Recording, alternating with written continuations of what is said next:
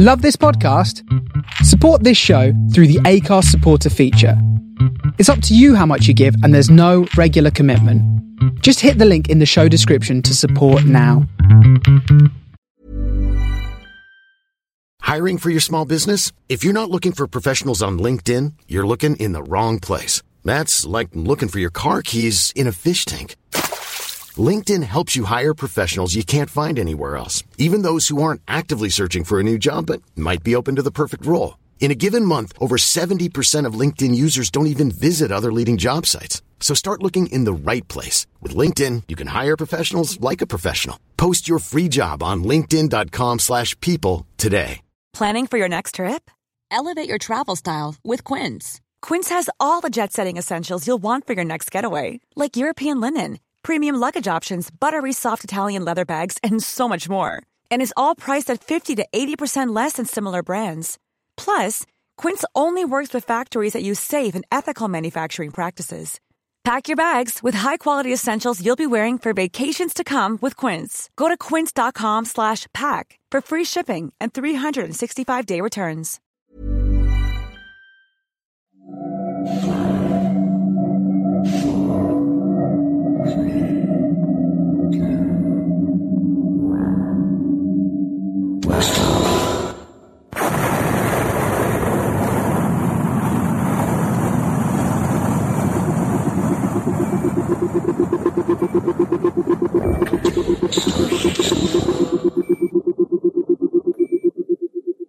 This is the Starship Sofa. Everybody, welcome, hello, and welcome to show 182.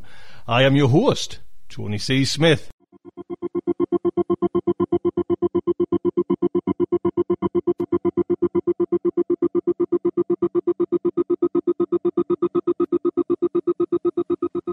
Hello everyone, I hope everyone is fine and dandy. Guess what I did yesterday? Left me job. Not as in that kind of radical terms of just, alright, that's it, I'm out of here. Yes, the lot of years I've gone. But been there, I've actually been with the waterboard, ooh, oodles of that, 25 years, something like that. But that particular department, probably about, I don't know, 15 years, and now I'm going on to a new department. Ooh, well, that's scary, but I haven't got that kind of hours drive. So, a little bit of news about myself. I left that part, and, and the new job I'll be going to is only God, eight minutes away. Do you know I mean? But actually, that's kind of, of not a, a, downside as well, because it's certainly not for fuel, but it is for listening to stuff. Do you know what I mean? On my little kind of iPhone there. So we'll just have to wait and see. I might be a very harassed and stressed guy because it's it's not like the old job after work and this thing. Anyway, today's show we have a little short story by Melissa Yuan Innes. Science News, JJ Campanella. This month's Science News. Main fiction comes from Will McIntosh, one of my favourite writers out there at the moment. And finally, we have a little promo by Revolution SF, so do look out for that. End of the month, and you know what end of the month is? It's art. Now, just honestly, stop what you're doing. Check your iPhone, check your Android phones, check the website, whatever you do, check out this art. Brian Thomas Woods. Brian's actually looks after now all the art side of Starship Sofa. So anything that's kind of to do with the art and the covers and anything like that, ship it all over to Brian. And Brian's been away there, busy working as a bee. And I just actually forgot, well, not, not saying forgot that Brian does art, but I certainly forgot how good he is. And, you know, I knew, I give Brian this story ages ago. I said, Brian, that's, I love this story will you do some art for it? And Brian's been so busy kind of sorting out all the artwork for you know, Starship Sofa, came up with this, and he actually, bless him, it was down to the wire. Do you know what I mean? He, sent it the other day or yesterday, and he had he had four hours sleep before he had to go back to work. But have a look at this art. Like I say, Brian's been so busy, kind of, you know, working for the kind of behind the scenes in Starship Sofa. I haven't appreciated just how good. Look at this, and it's when you actually look at the art and you kind of the you know the kind of the, the face of this clown, the emotion that that Brian's captured in there is just awesome. Do you know what I mean? It's just staggering. Please have a look at it, Brian. Like I say, this I really liked your Michael Flynn story. Do you know what I mean? The kind of cover art you did for that. I, I liked all your art, but then this this one's come along now, and it's just rocketed up the top of my list. There, this is your best ever yet. So thank you so much for that. Please, like I say, stop what you're doing. Check out Brian Thomas Woods' art. Fantastic.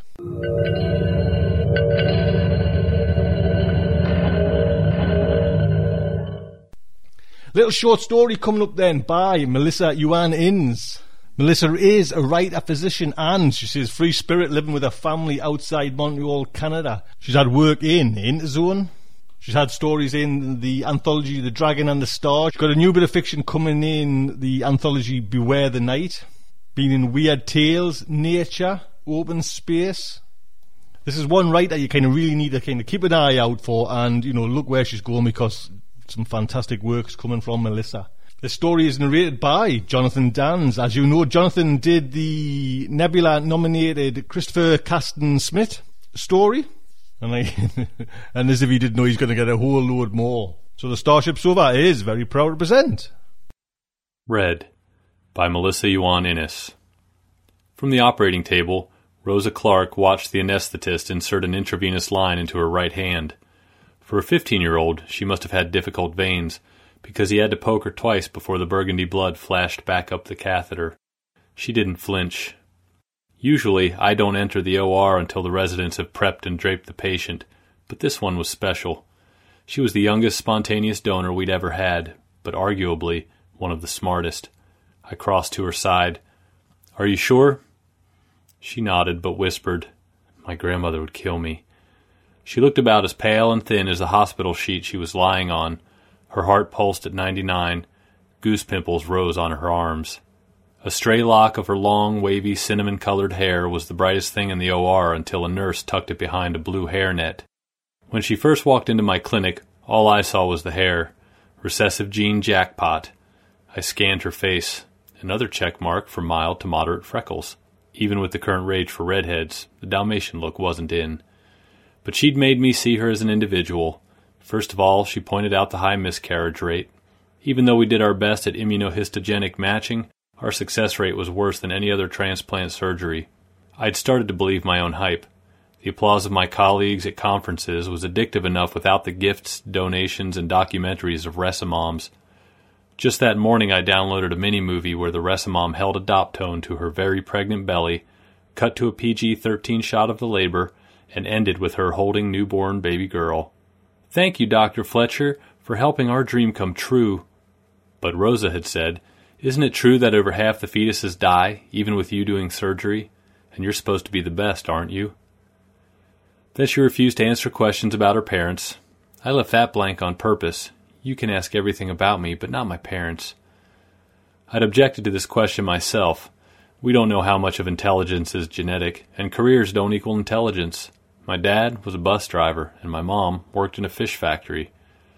The board psychiatrist had intoned, IQ tests aren't practical, so for most spawn donors, parental occupations are the best we'll get. Birth mothers want smart babies. End of story. So this strange, strong, red haired girl was a woman after my own heart. At least she was until she refused to answer my questions about her partner. Rosa, it would help your embryo to answer these questions. The ones who don't get placed, well, you'd have to go back to the old fashioned choices of abortion, adoption, or raising the baby yourself. Her green eyes revealed nothing. Tell me anything, like, does he have red hair? Rosa half snorted. no. Too bad. I wrote non red hair. Anything else? She didn't move. Interests, height, age, serial number, anything. Anything to sell my baby? She snapped. I studied her for a minute. Anything to play the game so your baby has a better chance at life. Ha! She blinked away a tear. What happened to just wanting a baby? I shook my head and didn't answer. Her fists clenched. I wanted to have a good home. That's why I. She cut herself off and stared at me. I want to screen the birth parents back. I want to see them before they get implanted. Done. Highly unusual, but no one would have to know. Now, about him. She thought a little. He plays the trombone, he's good at science, wants to be a physicist, and he has a great French accent. A smile flickered.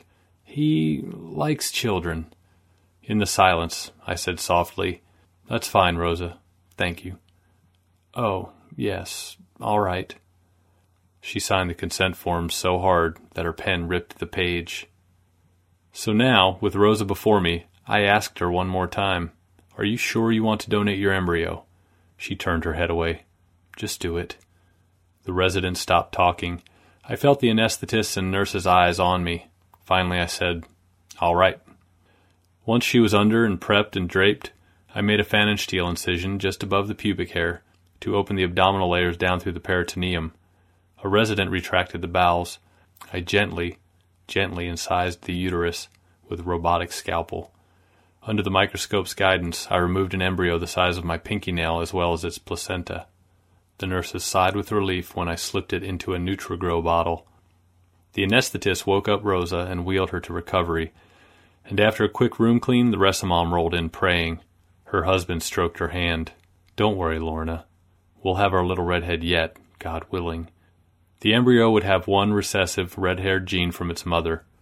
Artificial downregulation of the melanocortin 1 receptor could guarantee red hair, but it was still unpopular, especially with the religious candidates.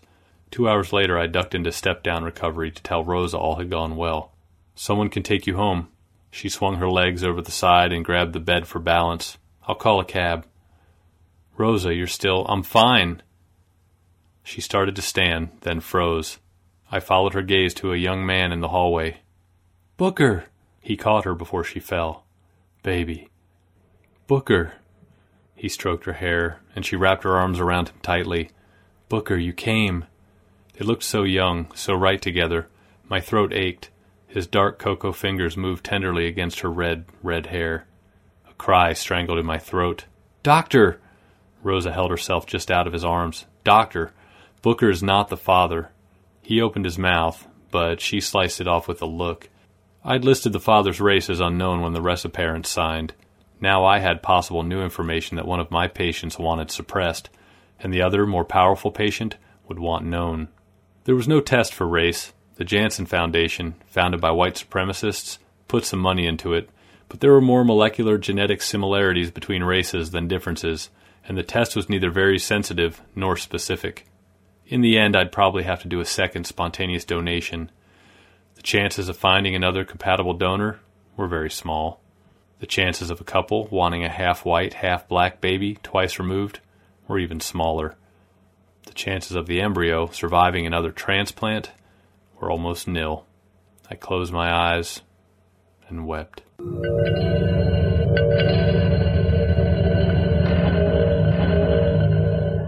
There you go. Copyright is Melissa's. Do pop over there and say hello to Melissa. Like I say, a very exciting writer who I've just getting to know. Brilliant stuff. Next up, oh, good old Saltworth there, JJ Campanella. Jim, Science News Squire. Greetings and salutations, ladies and gentlemen. Welcome to this March 2011 Science News Update. I'm your host for this evening of wondrous science gossip, Jim Campanella. Let's get on with this. First, a correction and apology to all you material scientists out there. I really thought that transparent aluminum was a thing only believed in by very confused Trekkies. I was wrong. As was pointed out to me and everyone else by YAM655 on the Starship Sofa Forum, there is transparent aluminum. It was invented by the military to replace bulletproof glass, which is certainly not all that bulletproof. Transparent aluminum is apparently a clear ceramic material that can stop a round from an anti aircraft gun. It's about half as heavy and thick as bullet resistant glass and apparently much, much tougher. Right now, just like the superglass that we talked about last month, this aluminum is not in great use simply because it's so expensive and it costs about $15 per square inch to produce. But it's out there. Thanks again to YAM 655 I'm still amazed that this stuff exists at all. Well, here is a strange story that was reported at the February 23rd annual meeting of the American Academy of Forensic Sciences. Yes, the CSI folks. Now, I have seen lots of bad crime movies and read equally as many crime potboilers, and inevitably, in the worst of these, a la Harvey Keitel as the cleaner in the American Nikita film, Point of No Return, when somebody wants to get rid of a body completely, they take gallons of sulfuric acid and try to dissolve it. Apparently, court witnesses who have testified against the Sicilian mafia have attested that this method works to dissolve bodies within minutes. Unfortunately, according to forensic researcher Dr. Massimo Grillo of the University of Palermo in Italy, that isn't true. Quote, it is impossible that they completely destroyed a corpse with acid. Unquote, he said. Experiments conducted on partial pig carcasses, a widely accepted stand in for human bodies, showed that it takes days to melt flesh in sulfuric acid. Adding water to the acid speeds up the process, dissolving muscle and cartilage within 12 hours and turning bone to dust within a couple of days, suggesting that the technique could render a corpse completely unrecognizable. Police did find tanks of acid in a Palermo mafia hideout known as the Chamber of Death, where crime boss Filippo Marchese purportedly dissolved victims after torturing them in the early 1980s. Informants had described the disposal method, the researchers say, with statements like, and oh, I'm going to break my accent rule because these are mob guys, not scientists. We put the people in acid. In 15 to 20 minutes, they were no more. They became a liquid. Unquote. Even though when the sulfuric acid was diluted in exact ratios with water, it could degrade the pig bodies much faster. Dr. Grillo says he does not believe that the mafiosi would spend the time discovering such a fact and actually performing research into the best experimental conditions to break down a body in acid. I guess that the research suggests that the members of this little crime clan were not as good at telling time as they were at ritual murders. But apparently there are criminals who are even stupider than that. Uh, Michael Henninger, an Atlanta medical examiner, said, those mafiosa are still smarter than some of our Georgia criminals. People think they will destroy a body, but they do purely dumb things that actually preserve the body. At least these Italian guys are more experienced. It isn't obvious whether the new research will translate into something usable for future investigations.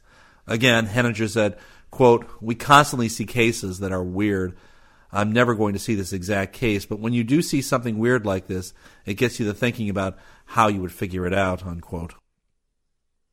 Well, months ago, I reported on evidence that suggested that cell phones may cause brain cancer. That report was a bit controversial because of its statistical nature, and the jury is still out on it. However, there's new evidence, and this is much more solid, that cell phones may affect brain metabolism, and that some sort of metabolic alteration occurs in the brain when phones are pressed to ears. A brain scanning study was published February 22nd in the Journal of the American Medical Association by bioengineer Dr. Henry Lai of the University of Washington.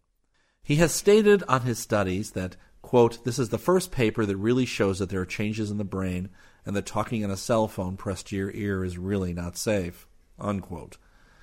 In the study, Dr. Lai's research group measured the brain activity of 47 participants who had pairs of Samsung cell phones strapped to their heads on each side. The phone on the left ear was turned off, while the one on the right received a 15 minute recorded message. The active phone was kept muted so that the subject didn't know which phone was on, and also to prevent stimulation of the brain's hearing center.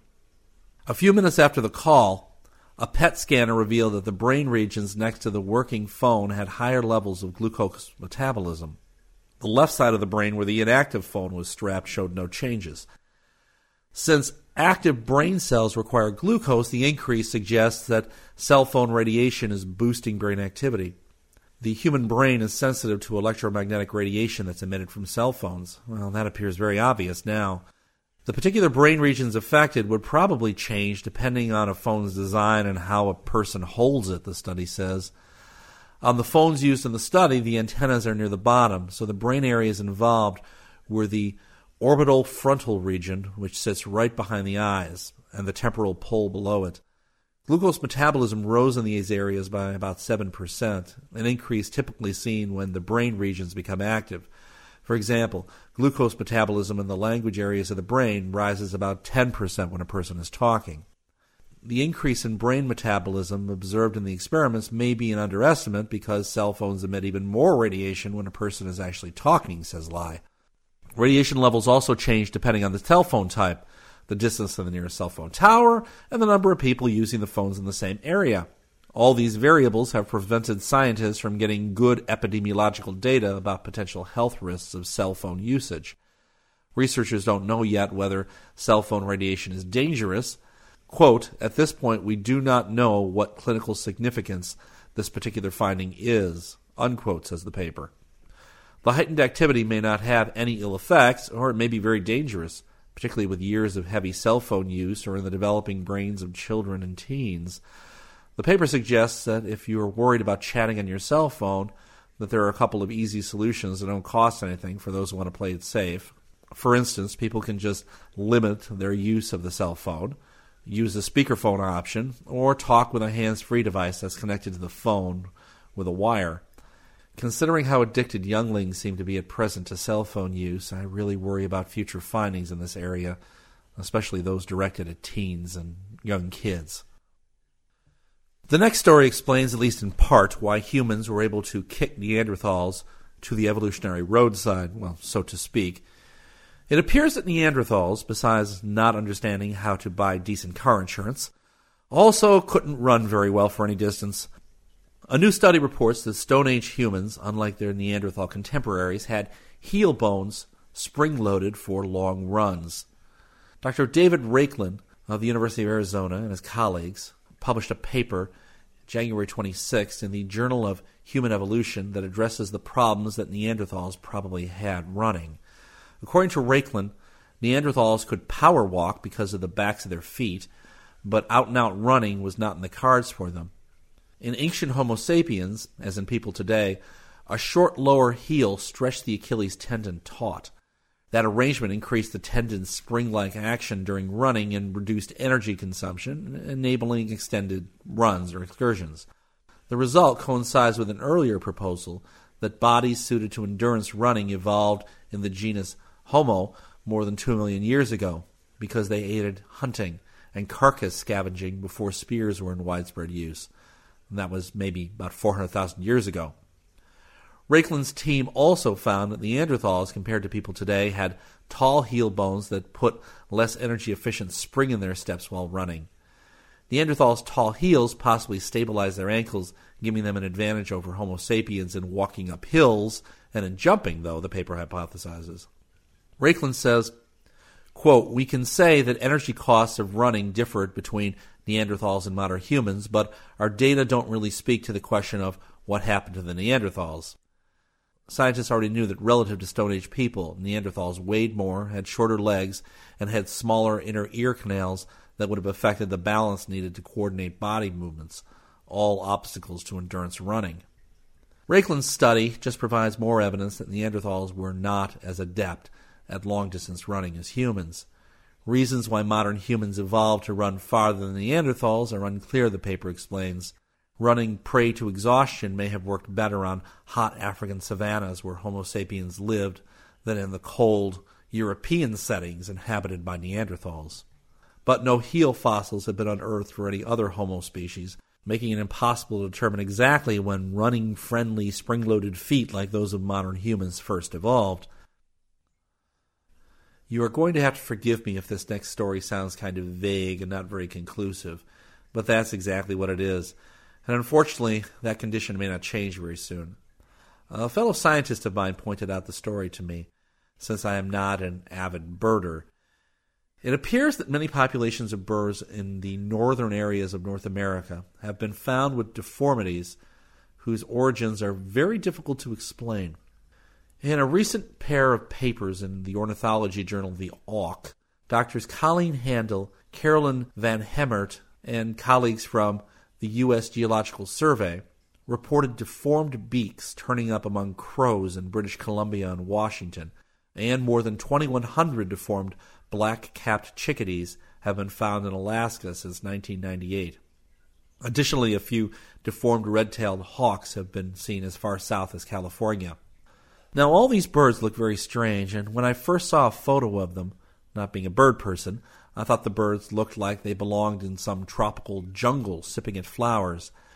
In place of their typical snub nosed bills, deformed chickadees, for example, have thick, arched crow like beaks and crescent shaped bills that remind you of birds that do sip at flowers, like honey creepers.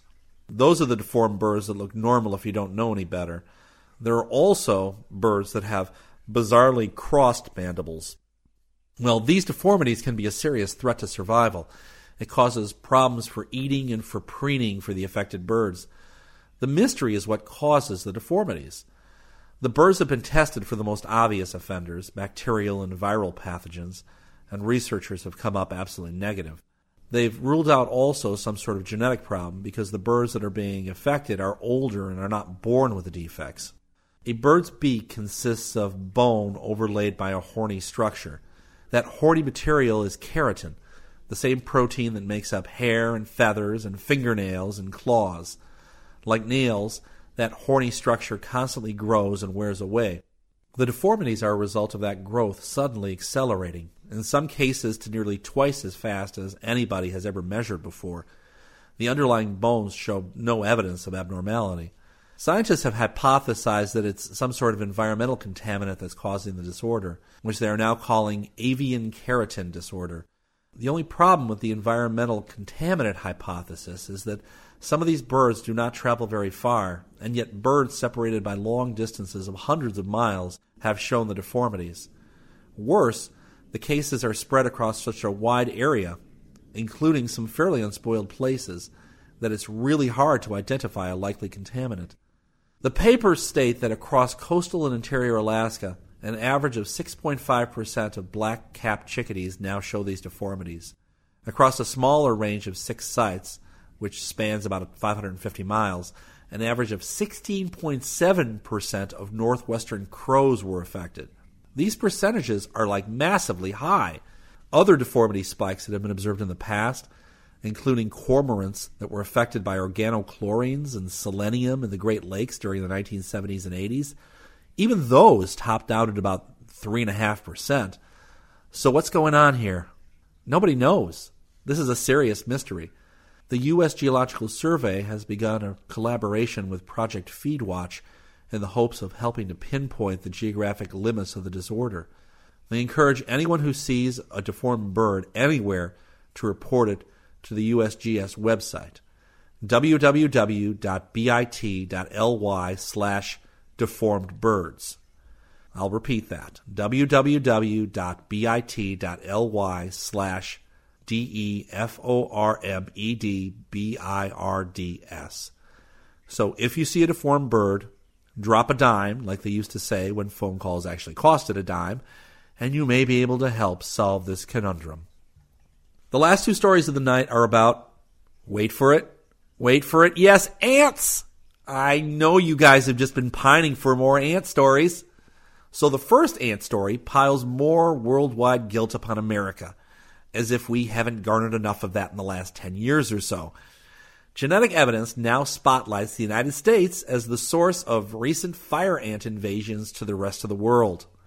Dr. Kenneth Ross of the University of Georgia in Athens reported in the February 25th issue of the journal Science that the U.S. has turned into a bridgehead as a forefront to ant invasions across the world.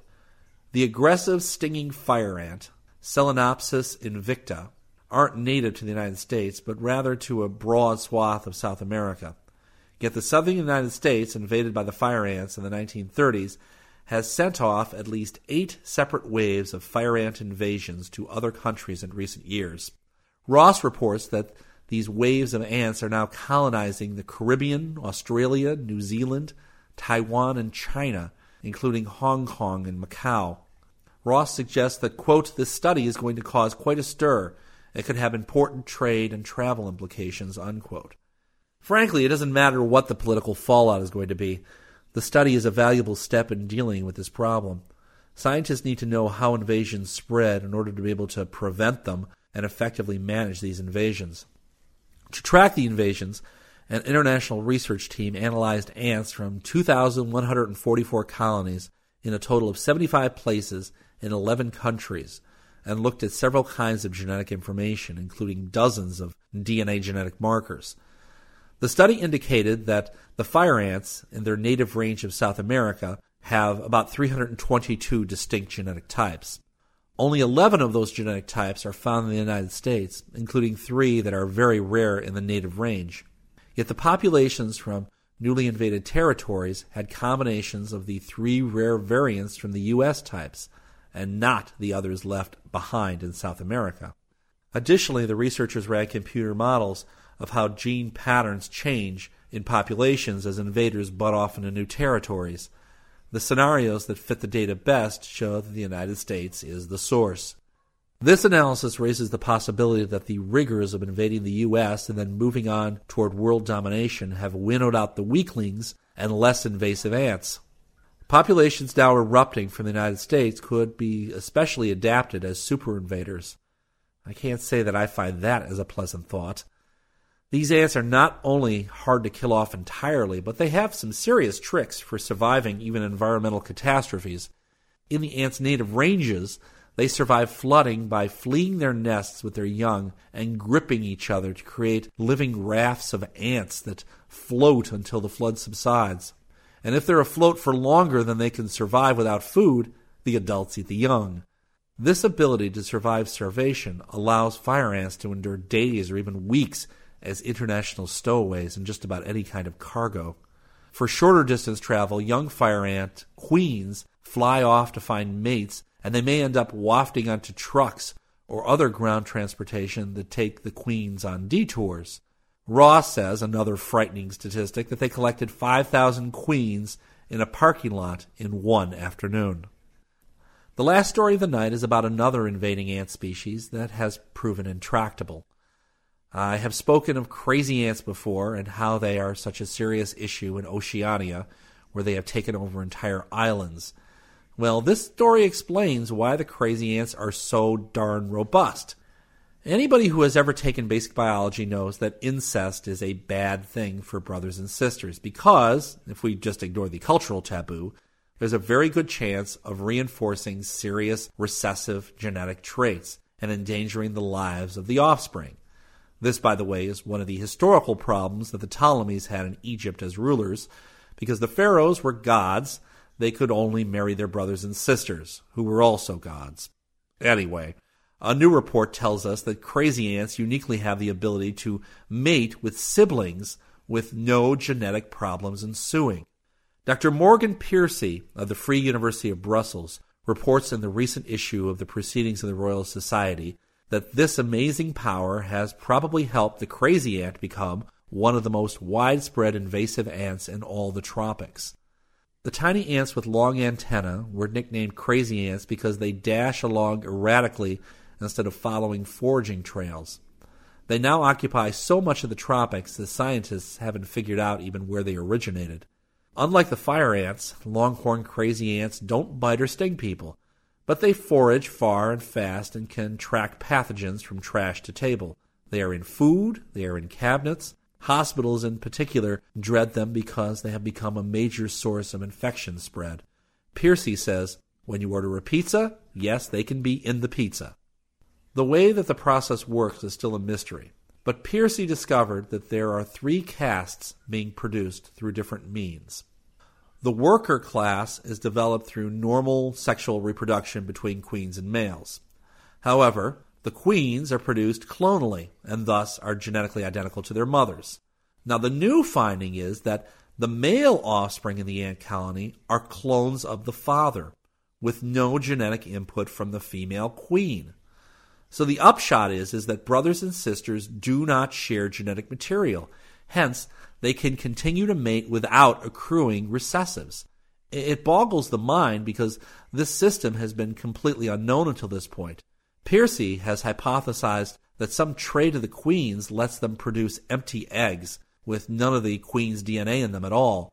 So when the sperm reaches them, they become clones of the father. But again, how this occurs has still not exactly been determined. It is hoped that by better understanding their process of reproduction, we have a better chance of controlling these little pests. Well, that's all from me for now. As always, take care. Watch out for those birds with the deformed beaks, and I hope I've inspired some of you. Until next time, this is Jim Campanella.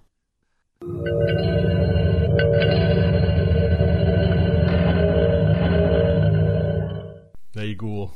You know, month in, month out, Jim. What a star, thank you. Next up is Main Fiction and spy Will McIntosh. Will has, like I say, come along and could, I was rooting for him for that Hugo Award for Bridesicle, that short story. He got that. And some of the things like Will's wrote, it's just just mesmerizing. You know, this story as well. It's just take this idea, you know, I mean, bizarre idea, like you say, and it's just an amazing story. He's also coming out on the first of April. He has an, his first book coming out, and it's by Nightshade Books, Soft Apocalypse. Please, you know, I mean, there's a link on on the site there to Will's book by all you know, kind of the rumours I'm listening on the internet and all the kind of reviews and that, this is going to be truly staggering. This novel. One of the writers or one of the reviewers for Barnes and Noble says that if this this book doesn't make like Hugo and Nebula awards, he's going to eat the book. You know what I mean? Putting himself on the line there. It is supposedly fantastic. If you like Will McIntosh's stories, you know this book is probably the one for you. It is narrated by Dennis Lane. As you know, Dennis has took over Film Talk as well, and you know what I mean. Do that, and he can do a fantastic narration as well. It's just me that hasn't got any talent. so, Starship Sofa is very proud to present.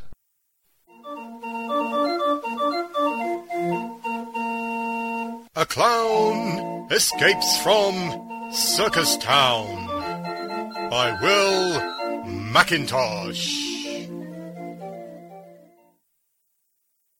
Beaners tied the pillowcase to the end of a fiberglass rod he'd cut from his cot, then slid the rod down the neck of his crepe-collared shirt and into the waistband of his patched, baggy pants, careful not to scrape his ass with the splintered end. The pillowcase held a change of clothes and some clown chow. Glancing around to make sure no one from management had wandered into the tent, he gripped a sharpened butter knife between his teeth, wrapped his arms around the massive tent post, and shimmied upward, towards the billowing folds of the tent roof, striped red and white when sunlight filtered through the silky fabric, but only grey and dark grey now. His grunts of exertion drowned the thunderous snores of his brother clowns. From fifty feet up, the vast grid of tiny rectangles was almost beautiful. The pattern was imperfect, however, because the cots closest to the shithouse were not splashed with the bright red and blue and yellow of sleeping clowns. They were empty. They'd been full of clowns last night, but a hundred or so had disappeared around chow time, and, if the past was any gauge, they would never be heard from again. Beaners sorely wanted to know where they went. That was why he was climbing a tent pole. Clowns shouldn't just disappear. If Beaners had been more introspective, he might have admitted that he also wanted to breathe fresh air, to gaze at landscapes unclotted by clowns. He was so sick of their giant eggplant feet, their chorus of rolling snores and whistled exhales, the cotton candy stink of their unwashed armpits and the sex-starved pillow ejaculations. Clutching the post with one white-gloved hand, Beaners pulled the knife from his mouth and stabbed the tent fabric, opening an incision. The material drooped on either side, exposing a crescent of black sky and moonlight.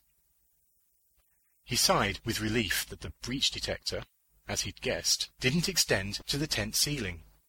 He tossed the fiberglass pole up and out, then gripped the edge of the rent fabric with one hand and swung his balloon-sized foot up through the hole and rolled onto his back, panting.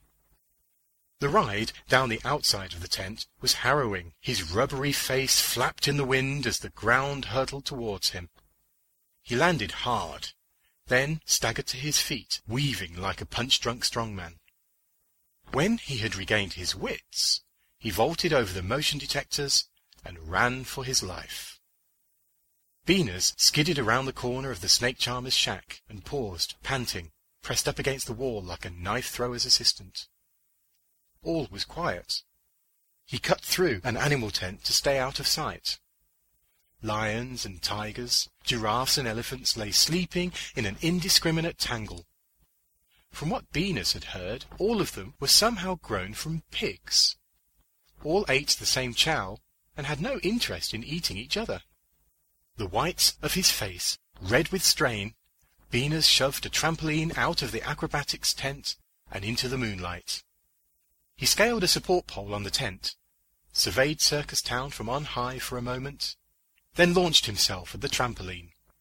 He soared up and over the wall and its defences, hit the ground at a bad angle. His open mouth cracked shut, and he rolled backward, down a brambly ravine and over a bank, landing with a splash in a shallow stream.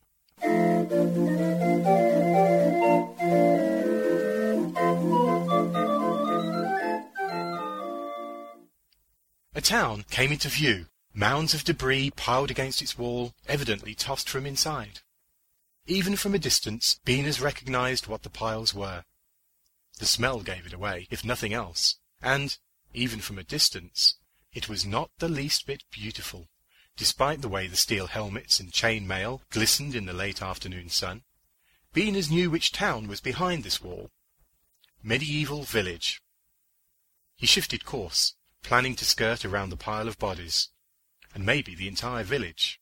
But then he noticed a lone figure, sitting up against a tree near the carnage. It was not a knight.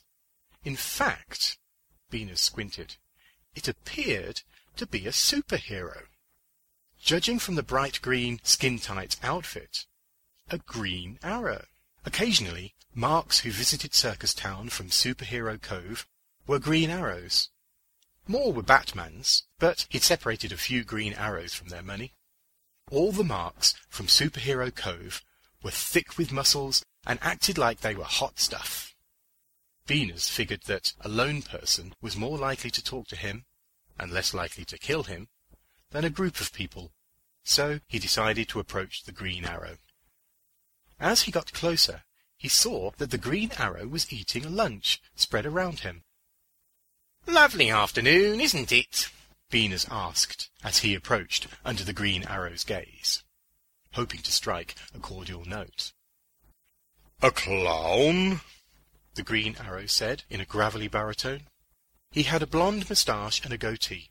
A quiver of arrows and a bow lay on the grass within his reach. His green outfit was identical to the other green arrows Beaner had seen, except this one was blood-stained. A white, blood-soaked rag was tied around his thigh. Yes, your eyes do not deceive you. What are you doing here? I thought clowns were indentured.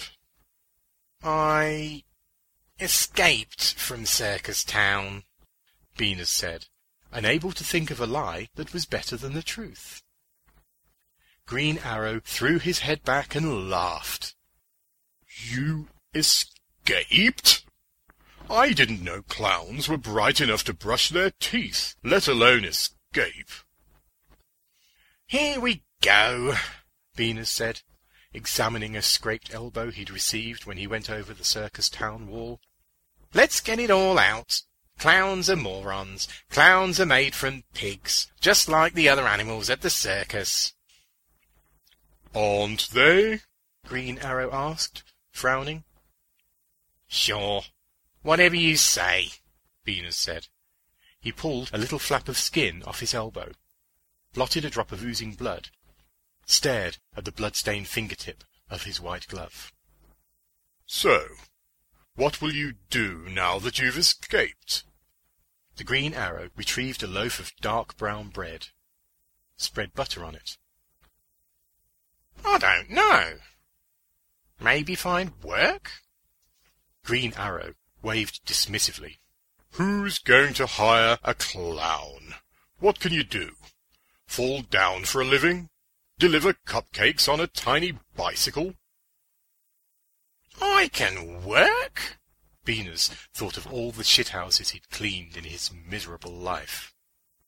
Green Arrow only shook his head, considered Beaners from the shade of the scrub pine, his injured leg stretched out, his good one bent. He took a bite of the bread, his brow knotted in obvious pain. Beaners settled near him in a strip of shade. What happened to your leg? Beaners asked. He poured some clown chow into his palm. If this guy was going to eat, he might as well join him. Green Arrow looked at Beaners' chow-filled palm, frowning. What is that? It looks like duck droppings. Hey, that bread don't look all that tantalizing either, Beaners shot back. Green Arrow grinned, held up a finger. He pulled a hunk of chocolate from his satchel and held it up. How about this, clown? Does this look tantalizing? He sunk his pearly whites into the chocolate and chewed with gusto. Beaners chewed the clown chow more slowly, studying Green Arrow. The truth was, Beaners didn't know if he should be tantalized or not. Clowns caught eating mark food were ground up and fed to the seals. Green Arrow glanced up, meeting Beaners' gaze. He sighed theatrically. It's a heavy burden to be a hero. He broke off a square of chocolate and tossed it into Beaners' lap. Beaners sniffed the chocolate, took tentative bite. His vision went black. The stars were in his mouth, the whole universe. He started to cry. Green Arrow roared with laughter. Don't laugh at me, Beaners said. He scrabbled behind the pine with the rest of the chocolate, suckling it, the mother's milk he'd never known. You know, you're not very funny, Green Arrow called to him. I'm not trying to be funny. When I want to be funny, I'm hilarious. Well, any time you want to start being funny, I'd welcome the change, Green Arrow said. Beaners studied the rest of the chocolate in his palm, looked at it closely, deeply, astonished that a brown, slightly melted lump could hold so much pleasure. He'd never known what a magical place the world was. Are you really smart enough to work? Green Arrow asked. Why? Beaners asked. I may have a job for you. Beaners stood, brushed the back of his baggy pants. Name it. Go out into this, he gestured towards the piles of dead knights, mess, and search for men who aren't quite dead yet. Call me when you find one. Beaners studied Green Arrow's face, trying to tell if it was a joke. It didn't seem to be. It wasn't what Beaners had expected, but Green Arrow appeared to have more chocolate in his sack. He ventured in among the dead, treading carefully so as not to trip, which clowns often did. The smell is terrible, Beaners called, his voice muffled because he was covering his mouth with a white-gloved hand. You'll get used to it. He didn't get used to it. The bodies were fresh, bloody with mortal battle wounds, their pants stained with piss and shit. There were thousands of them, the grass soaked red around them. Dozens of bodies had rolled off the pile and were scattered among trees. Flies buzzed around his head as he searched their faces for signs of life, occasionally tugging a body off a pile to show Green Arrow that he was doing a thorough job. Soon enough he found a man with a horrible belly wound, whose chest was rising and falling, and whose eyes followed Beaners as he walked.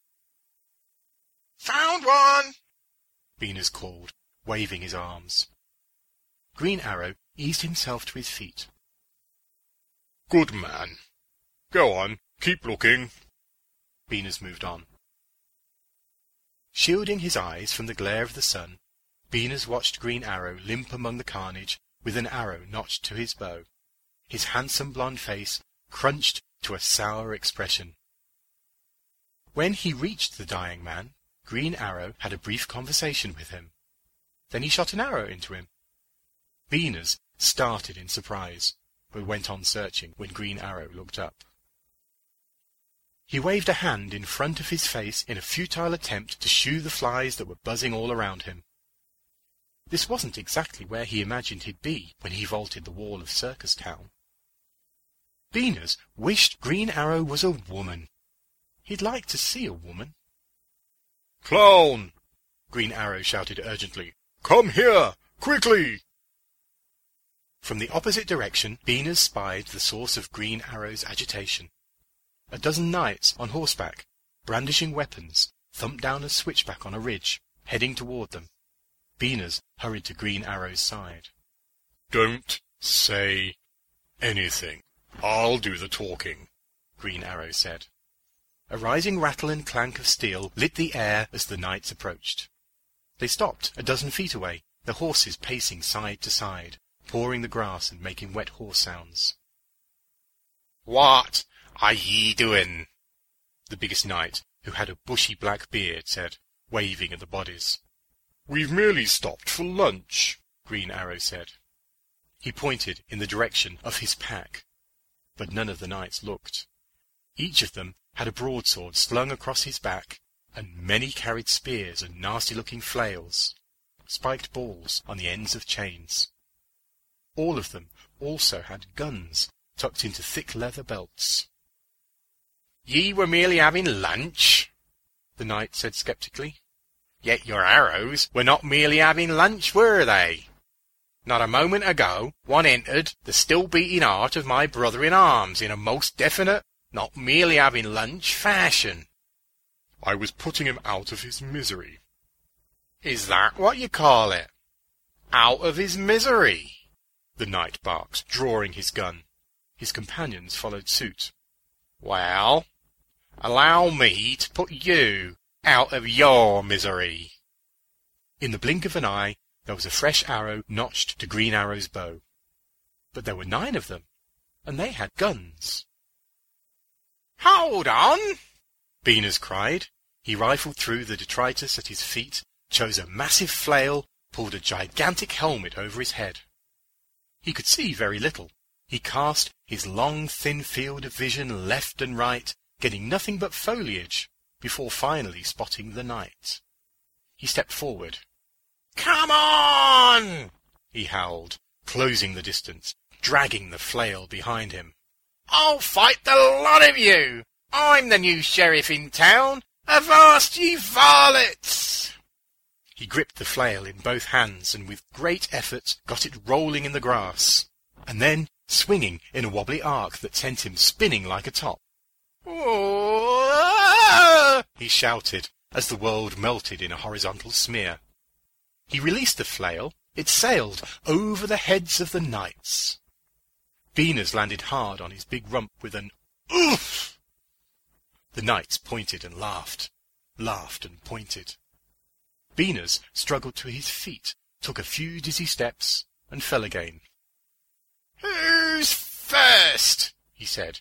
He regained his feet with exaggerated effort, retrieved a sword from the bloody grass.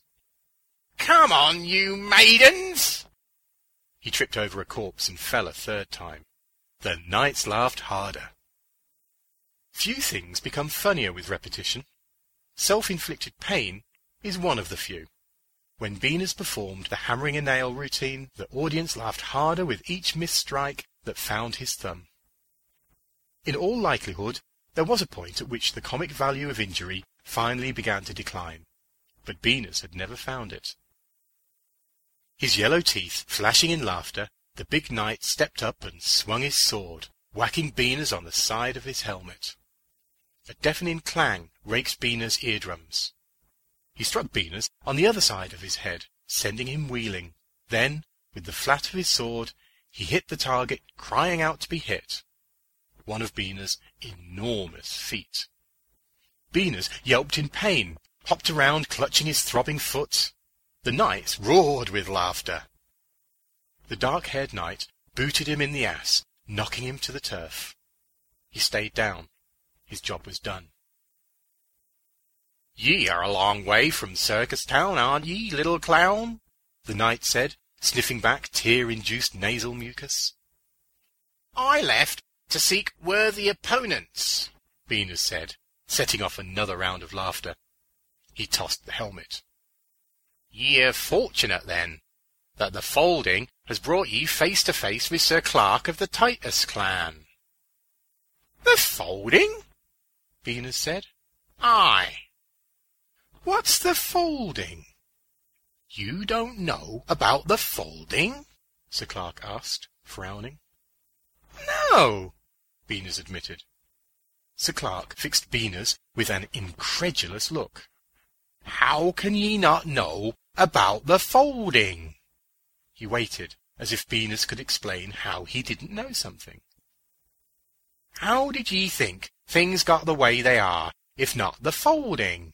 Sir Clark asked, spreading his arms. What do you mean? How else would things be? Venus asked. A town of knights and damsels, another full of fetching whores and wenches and harlots, but no portly matrons. Jesters and fire-eaters in a third, with not a superhero among them. That never struck thee as odd? the knight said. Beaners had never heard such nonsense. Why wouldn't Circus Town be populated with circus people? And medieval village with knights and damsels? Should Santas live in Sex Town? And naked ladies make toys in Santa's workshops? It's because of the folding, Sir Clark insisted. Beaners just shook his head, eliciting a huff from the knight. Ten score years ago, things folded. Places were pulled from all over time and dimension and folded into one place. This place. That's why we no longer have superpowers. They don't work in this dimension, Green Arrow said. Superpowers? Beaners said. Yes, superpowers. Extraordinary abilities. Green Arrow said. In our home dimension, superheroes have powers. Nothing can pierce a Superman's skin. A Spider-Man can climb walls without rope. Beaners watched Green Arrow closely, searching for a telltale smirk. He suspected they were trying to pull one over on the clown. What were things like here before the folding? People were mixed. Towns were mixed. Most of the people were just plain, the knight said. Beaners didn't know what to say, and his foot was throbbing. Sir Clark sniffed, looked off towards the horizon. Well, we'd best be returning to the castle. He motioned to his men. Good night, Green Arrow said, approaching Sir Clark and putting a hand across his shoulder. May I have a word with you first? The two walked a few paces, Green Arrow speaking low and the knight answering in kind. Just minutes after nearly fighting to the death, they now resembled long-time friends. Such is the transformative power of a good laugh. Beaners couldn't hear what they were saying. Sir Clark pointed once, shaking his head. After a moment, Green Arrow bade farewell to the knight and turned to gather up his meagre belongings. Where are you headed? Beaners asked, trying to sound nonchalant. Sextown, probably. He fixed his blue eyes on Beaners. You knew what you were doing back there, didn't you? I told you. I can be funny when I need to be. Indeed. Green Arrow checked the sun, probably deciding whether he could make Sextown by nightfall. So, you're heading to Sextown? Green Arrow nodded. Mind if I join you? Beaners wanted to go to Sextown. It would be easier for Beaners to travel with a guy carrying a quiver full of arrows. Green Arrow glared. Why would I want a clown with me? In case you hadn't noticed, I'm resourceful. There are plenty of things I can do. Green Arrow puffed his cheeks, allowed the air to slowly seep out between his lips. Can you carry things? Well, that's not what I was referring to. But yeah. Without a word, Green Arrow tossed his satchel at Beaners' feet, turned on his heel, and headed down the road. Good.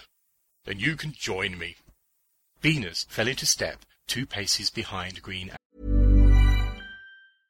Hey, I'm Ryan Reynolds. At Mint Mobile, we like to do the opposite of what Big Wireless does. They charge you a lot, we charge you a little. So naturally, when they announced they'd be raising their prices due to inflation, we decided to deflate our prices due to not hating you. That's right. We're cutting the price of Mint Unlimited from $30 a month to just $15 a month. Give it a try at mintmobile.com slash switch. $45 upfront for three months plus taxes and fees. Promo rate for new customers for limited time. Unlimited more than 40 gigabytes per month. Slows. Full terms at mintmobile.com. Hiring for your small business? If you're not looking for professionals on LinkedIn, you're looking in the wrong place. That's like looking for your car keys in a fish tank. LinkedIn helps you hire professionals you can't find anywhere else, even those who aren't actively searching for a new job but might be open to the perfect role. In a given month, over 70% of LinkedIn users don't even visit other leading job sites. So start looking in the right place. With LinkedIn, you can hire professionals like a professional. Post your free job on linkedin.com slash people today. Millions of people have lost weight with personalized plans from Noom. Like Evan, who can't stand salads and still lost 50 pounds. Salads generally for most people are the easy button, right? For me, that wasn't an option. I never really was a salad guy. That's just not who I am. But Noom worked for me. Get your personalized plan today at Noom.com. Real Noom user compensated to provide their story. In four weeks, the typical Noom user can expect to lose one to two pounds per week. Individual results may vary. He struggled to keep pace. So, do you have a girlfriend back in Circus Town? Is there a Mrs. Beaners? Green Arrow asked. Beaners stared at him. A Mrs. Beaners? Yes. He shrugged. What? You ever seen a female clown? Come to think of it, no. Are there no female clowns? No. No female clowns. Beaners kicked a stone down the road. Really? Green Arrow said. Well then, what do you do when you're not performing? Very little, Beaners said. I share a tent, shared a tent, with two thousand other clowns. When I'm not working or eating, I'm in the tent. We get crazy in there, the boredom, the stink. Once in a while, someone can't take it anymore and runs off. Ends up where they aren't supposed to be. Maybe the acrobat's tent, or the penny arcade. Anywhere but the clown tent. Sometimes the clown who wandered off makes it back before management catches him. And sometimes he gets caught, and they bring him back, in pieces. They string him up in the tent. If you're unlucky enough to be under a piece, the blood drip, drip, drips on you all night. But you're afraid to move, because management's already in a bad mood. Green Arrow stared at Beaners open-mouthed. But enough about me, Beaners said. They walked in silence for a while. What were you talking to the knight about? Beaners asked. Nothing, Green Arrow muttered. You know, I think I deserve the truth, Beaners said. Deserve? I don't owe an accounting of my private life to a grubby clown. Beaners shrugged. Fine. Don't tell me. Green Arrow looked off into the canopy of trees overhead. Beaners whistled a Calliope tune.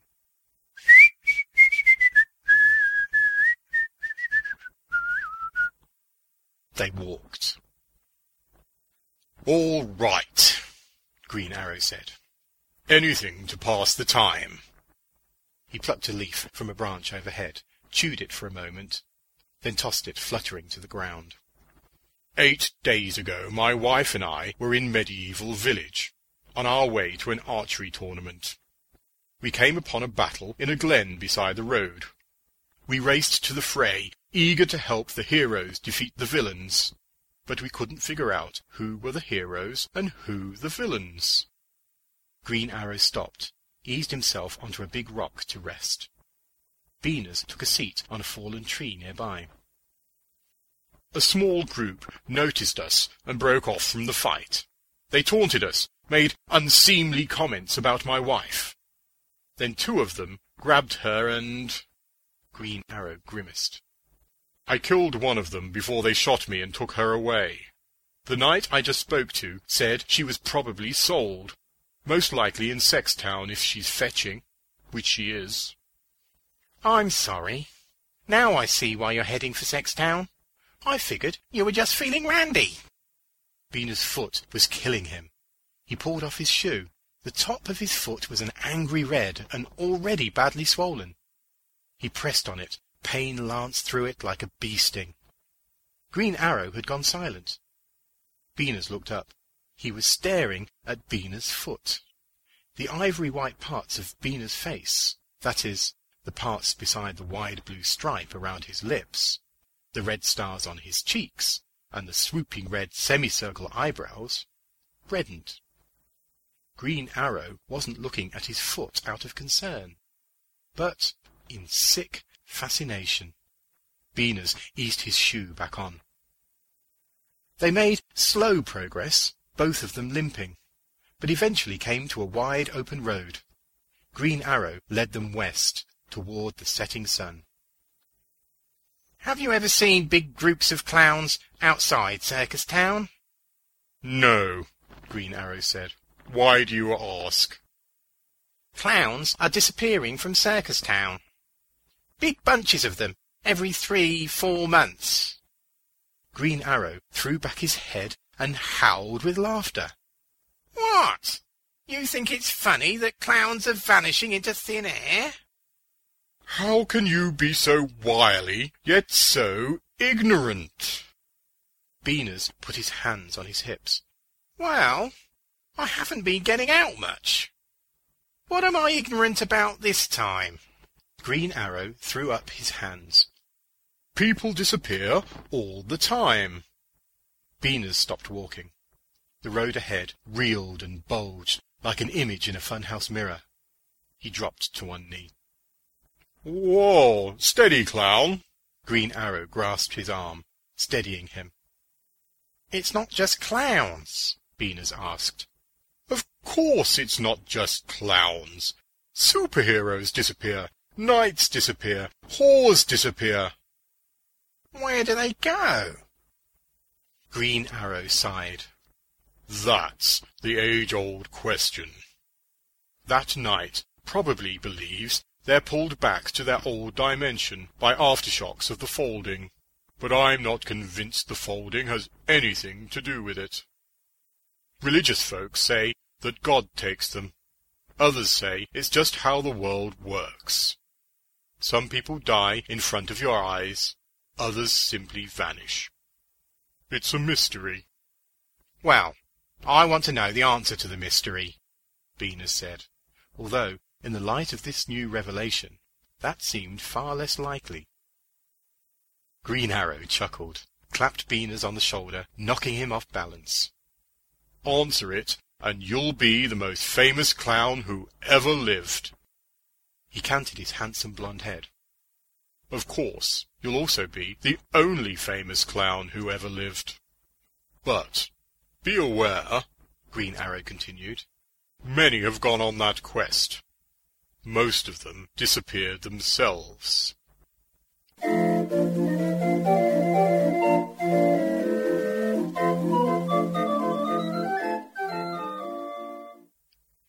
They crested a rise. Just beyond, a woman sat by the side of the road, next to a massive vehicle the likes of which Beaners had never seen before. It was very tall, with a pendulous, hose-like appendage like an elephant's trunk. The woman was Asian, but Beaners didn't know that. To him she was slim and almond-eyed, with black hair, and clothed in a shiny yellow full-body protective hazard suit. Hello, Beaners said as they approached. The woman didn't answer. She was sitting glumly, with her chin propped on her fist. Are you from Sextown? Beaners persisted. He said it as if it were a perfectly normal thing for a clown to strike up a conversation with a mark. It was a trick of sorts. He found that if you acted as if something were perfectly normal, others usually went along. The woman glanced up at him. No, she said, without lifting her chin off her fist. Green Arrow put a hand on Beaners' neck and squeezed. So, what town are you from? Beaners asked, ignoring the hint. I'm not from any town. I was born outside. The woman replied in a clipped, impatient tone that Beaners was well accustomed to. Oh. Green Arrow grabbed Beaners' collar and pulled him down the road. Don't bother people, you idiot. It had never occurred to Beaners that there were people who were born, lived, and died outside the towns. He'd thought the in-between spaces were mostly crossings to get from one town to another, and where you dumped your trash. Who is she? Beaners asked. She's obviously management of some sort. Beaners snapped his head to look at Green Arrow. I thought only Circus Town had management. Green Arrow shook his head. Every town has management of some sort. Not the sort of management you described, but people in charge. The walls of Sextown appeared, wavering in the distance. Can I have some pay for carrying your bags? Beaners asked. Green Arrow gawked at Beaners as if he'd been asked for his pants. Then can I borrow some? Green Arrow smirked at Beaners. He pulled a cash card from his pocket, punched in some code, and handed it to Beaners. That ought to be enough. I'll meet you right here in one hour. Green Arrow pointed at the ground between his green boots. If I'm not here, wait. Beaners nodded understanding. Green Arrow hurried off. Sextown was dirty. It was run down and sleazy, the sort of town where you didn't want to rest your hand on a light post or brush your pants against a brick wall, lest it come away covered with something sticky. Lights flashed everywhere, sirens wailed, smiling women in short skirts with perfect thighs and raccoon eyes walked nowhere in particular, competing with peep show barkers for the attention of men with their hands stuffed in their pockets. Men looking to pay for sex try to look casual, but a tightness in their jaws gives them away. Beaners was simply trying to look like the men. But he had no pockets. He had striped socks, a ruffled crepe collar, a purple polka dot bow tie, but no pockets. Clowns have no need for pockets. He watched the men carefully, and the women more carefully, trying to learn the game, catch the patter that would open the gates. It seemed straightforward enough, nothing like the intricate machinations that accompanied clown-clown liaisons. To call Beaners undersexed would be a vast understatement, unless you counted the occasional soul-numbing dalliance with a brother clown. The few times Beaners had dared put a hand of encouragement on a female Mark's shoulder as she readied to throw a dart at a balloon, or fire a water gun into a mechanical clown's rotating mouth, the woman had recoiled like he'd dropped a snake down the back of her dress. He approached a delicious woman with jet black hair down to her waist and heels so high her calves were permanently tensed. Hi there, he said. He flashed his cash. I'm interested in your services. The woman burst out laughing as if Beaners had said something profoundly hilarious. Beaners had never been so serious. He walked away, feeling dozens of onlooker stares. Her waves of laughter like a wind at his back. He tried again and again, adjusting his approach after each rebuff, until he settled on, Please, I'll give you all the money I have. Outside a shingled honky-tonk on a particularly filthy street, Beaners approached a woman with red hair, freckles, and a vaguely piggy face. Like many women with this look, she appeared to be overweight, but was not. Please, I'll give you all the money I have, he said. She squinted at Beaners, raising his hopes that her eyesight was poor. You're a clown, she said. Yes, I'd noticed, but thank you. How much do you have? His heart thudded hard in his narrow chest. Forty. She sighed, looked him over. Okay then. It'll have to be behind the bar. They're not going to let you into a room. That's fine, Beaners said, not quite believing what he was hearing. She said her name was Roxy, and led him down an alley into a long, narrow space littered with rusted pots and rotting banana peels, and a steel shelf, empty save for a ragged stack of ancient-looking porn. The clatter of cooking drifted through a crack in one of the bar's frosted back windows. Go easy on me. I'm sore as hell, Roxy said as she hiked her skirt and half leaned, half sat on an upended steel drum. She wasn't wearing any underwear. Beaners scrabbled to unclasp the buckle on his belt. His fingers were tingly, almost numb. He licked his suddenly dry lips. We have similar jobs. After a day's clowning, I'm usually sore as hell too. All the falling, the bonks on the head, the tricycle collisions. I hurt all over by evening. I'm usually sore in just one place. But boy, am I sore, Roxy said. With a hand that wasn't holding up her skirt, she swept her strawberry hair back out of the way. In the starlight, she was beautiful to Beaners. The freckles on her legs were flecks of gold. I wouldn't mind spreading out the soreness to other places. It'd be a change anyway. Beaners finally got his pants down around his ankles. He waddled over to her, shaking badly. Roxy angled herself and guided him inside her. Beaners moaned, began to move very gently. Roxy inhaled sharply. He froze. Is that hurting you? We can stop, he said. No, it's okay, she said. She grasped Beaners' waist and shifted him over a bit. There, that's better. You're fine, sweetie. He continued, even more gently now. It was a thousand times better than chocolate. He fought back tears of joy and gratitude welling in his eyes. I'll bet you're glad that old adage about the size of a man's feet isn't true, he said. Roxy burst out laughing. Her rhythmic contractions squeezed him, tugged him, massaged him into a shattering orgasm. Beaners laughed out the loosest, easiest, most genuine laugh of his life. He laughed as only a clown can laugh, a pinwheel, kaleidoscope, penny whistle whoop, until the edges of his vision went grey and the alley spun like a funhouse tunnel. He collapsed against her, chuckling, coming, a primordial hitch that bobbed him up and down like a cork on water. Roxy wrapped her arms around Beaners' shoulders and chuckled along with him for a moment. Beaners wished there could be a folding, a folding that would fold time into a loop and keep him there forever. That was my first time, Beaners said. Really? Hmm. Well, I'm happy to be your first. You're... She reached for the right word. Nice. You're a nice guy. Thank you, Beaners said.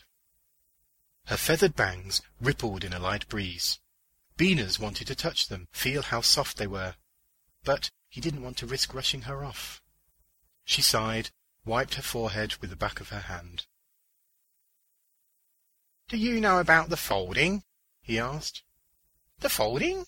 Silly old knight's tale. That's what I thought. My mamma told me how this world really got started. I'll tell you if you want to hear. You want to? I do, Beaners said. I do want to hear. He almost didn't recognize his own voice, because it was soft, almost sweet. He leaned his head against Roxy's shoulder, and she let him. Okay, then, she said. She closed her eyes and took a breath. Once upon a time, all the towns were mixed. The town folk did all sorts of different jobs, but in a lot of the towns, all the jobs were going to Texaco. What's Texaco? Beaners asked. I don't know. Don't interrupt. There was one small town, though, that had a very big heart. The town folk hired a gunslinger to help them save their town. And the gunslinger came up with an ingenious plan, making their town into a place for people to go on vacation. But the town wasn't near a pretty lake or a beach, and no one famous had ever died there. So how could they get people to travel all the way to their small town for a vacation? The gunslinger had the perfect plan. Turn their town into a superhero town. Superheroes were only in books then. They weren't real people. So, the townfolk dressed as their favourite superheroes, and people started to come to their town for vacation with their children. Their children? They owned children? Don't interrupt. The townsfolk took their roles very seriously, playing their parts even when the vacationers weren't around, until they were living their parts all the time. Now, other nearby towns saw what was happening. So they hired the gunslinger to help them save their towns too, and he turned them all into vacation towns. Santa Land, Circus Town, Wild West Range, Bible Village, Hobbit Town. It spread on and on, first because it was a way for the townfolk to survive, then a way for them to get rich.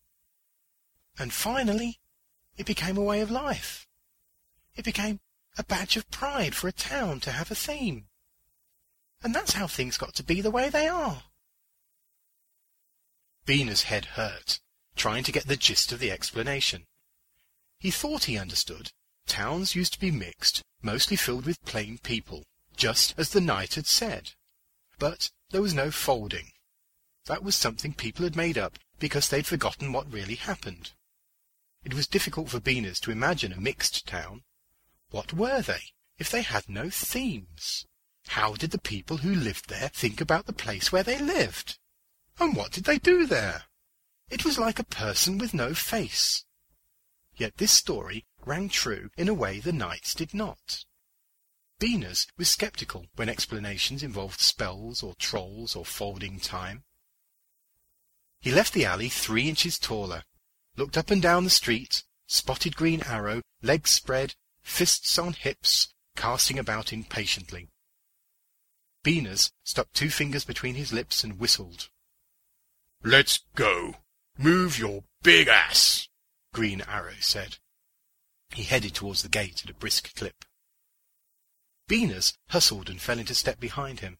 He imagined that if he had a wife and knew she was at this very moment being banged in a whorehouse, he'd be testy too. What did you find out?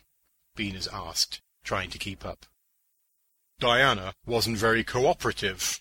One of her prospective clients may never walk again. Green Arrow flashed a that's my girl sort of grin.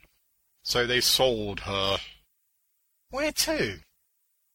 Circus Town. Green Arrow paused to let it sink in. What would Circus Town want with Diana? Beaners didn't want to answer. No one wants to hear bad news from a clown. No one works in Circus Town who wasn't born in Circus Town. It's an incestuous place. Well, evidently some people do. He swallowed. People have seen women being taken underground. Green Arrow stopped walking. Underground, where management operates, where no one who isn't management, not even a superhero with a quiver of arrows, could ever reach. What would she be doing there? Green Arrow said. Beaners shrugged. Entertaining management was his guess, but he didn't volunteer that. That's where clowns come from, he finally said. That's where everyone comes from. What does that have to do with Diana? Nothing. I was just saying. He hadn't known that superheroes came from underground too.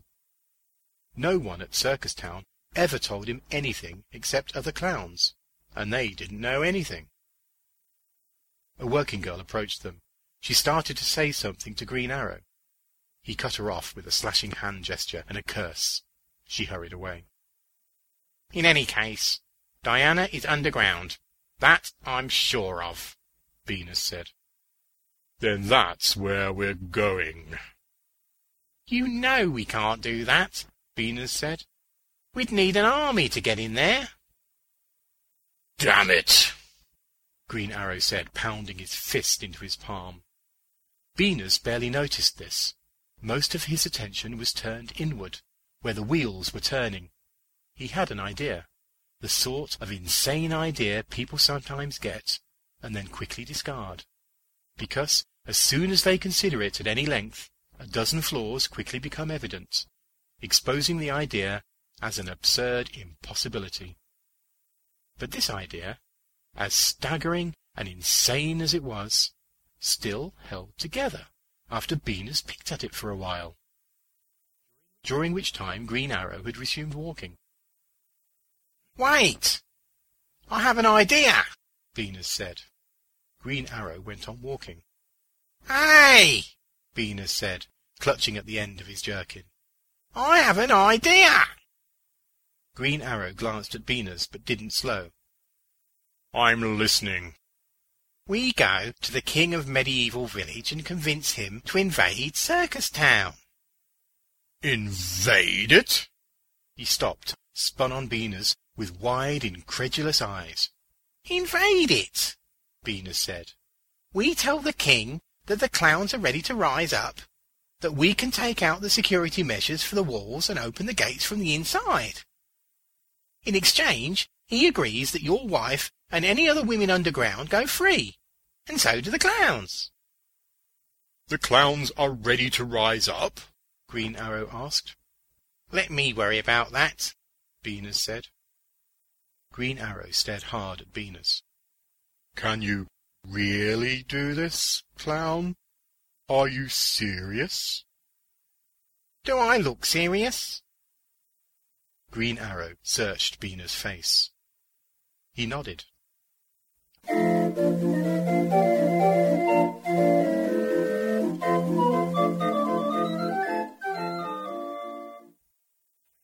Beaners was sure that if he looked down at his chest, he would see his heart thudding underneath the purple suit jacket he was wearing. He approached the entry turnstiles to Circus Town on wobbly legs. This can't possibly work, he said. This is the only part of the plan that I have confidence in, Green Arrow said. He looked Beaners up and down. You're the spitting image of the Joker. Beaners had seen a few Jokers in Circus Town, and they did resemble clowns. There were not nearly as many Jokers as there were Batmans and Spider-Mans, so he and Green Arrow were banking on no one in Circus Town noticing that Beaners was awfully short and had awfully big feet for a Joker. He touched his forehead and looked at his finger, reassuring himself once again that the white grease paint covering the red and blue parts of his face was not sweating off. The green hair dye would take weeks to grow out, but the grease paint left him one smudge from disaster. Oh, by the way, I never asked how your own quest in Sextown went, Green Arrow said as they moved along in line. Beaners said nothing, but his eyes spoke volumes. They were the eyes of a clown who had glimpsed the infinite. I'm sure she took a hot shower immediately afterward, and scrubbed her skin with lye. Beaners chuckled, but didn't laugh. His laugh would give him away. She said I was the best clown she'd ever had. Green Arrow swiped his cash card at the turnstile, and they cruised into Circus Town, just two superheroes on a jaunt. As planned, they separated at the Ferris wheel. Green Arrow doubled back to set up in a sheltered spot near the gates. If all went well, he would open them as soon as security was distracted putting down the insurrection. He'd serve as a sniper once the siege began. Beaners headed to the clown's tent. Slinky! It's me! Beaners said, grabbing a friend's shoulders. Beaners! he added, when Slinky continued to stare blankly. Beaners? Slinky said. Beaners? He rubbed the tufts of green hair on the side of Beaners' head. Beaners? Another clown named Gonzo said, turning. Where the hell have you been? Outside, Beaners said. Outside the town. Others gathered round, many of them clowns he'd known all his life. He could hear his words being passed through the tent, muttered from one cluster of clowns to the next. Beaners had been out of the town. Here, help me with this, Beaners said, grabbing one end of a cot. Slinky grabbed the other, and they stacked one cot on top of another, and then a third on top of that. Beaners climbed atop the wobbly dais. He looked into the sea of colourful faces, trying to think of what to say. I've seen things, he finally shouted to the quieting, colourfully dressed crowd. You would not believe the things I've seen. Beaners paused, giving them time to imagine. I've talked to all sorts of people. A buzz went through the crowd. I ate Mark food. The buzz got louder, peppered with exclamations of alarm. I bought sex from a woman! The crowd roared with shock. Then howls and cheers and whistles broke out. And I want to do it again. All of it. And I want you all to join me. Some cheered. Others exchanged dubious glances. Sure, we'll all sneak out together, someone shouted. No, Beaners said, pointing at the shouter. We'll storm out together. Ten thousand knights are waiting, hidden in the trees outside the gates, with guns and swords and giant spiked balls on the ends of chains. If we have the guts to rise up, to cause a commotion and divert security's attention, then freedom and jobs and sex with women will be ours. Beaners pulled two dozen of the king's finest chocolate bars out of his purple suit pants and tossed them into the crowd. Taste it! Take a piece and pass it on. Just taste what we've been missing. It was a perilous thing to allow the downtrodden even a sliver of hope, a ghost of a chance. When your life is misery, you'll risk it, even when the odds are stacked a thousand to one against you. Beaners showed them how to cut the fiberglass support poles from underneath the cots, and how to sharpen them.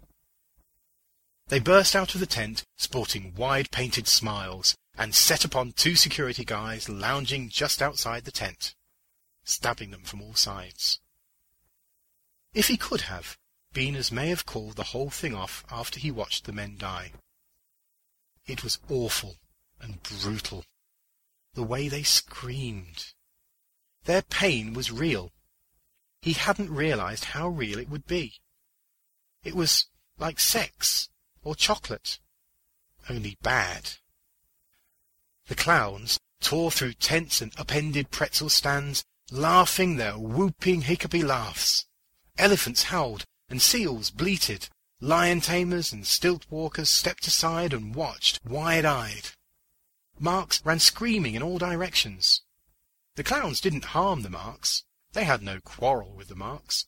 But the few members of management who had happened to be out were torn to pieces.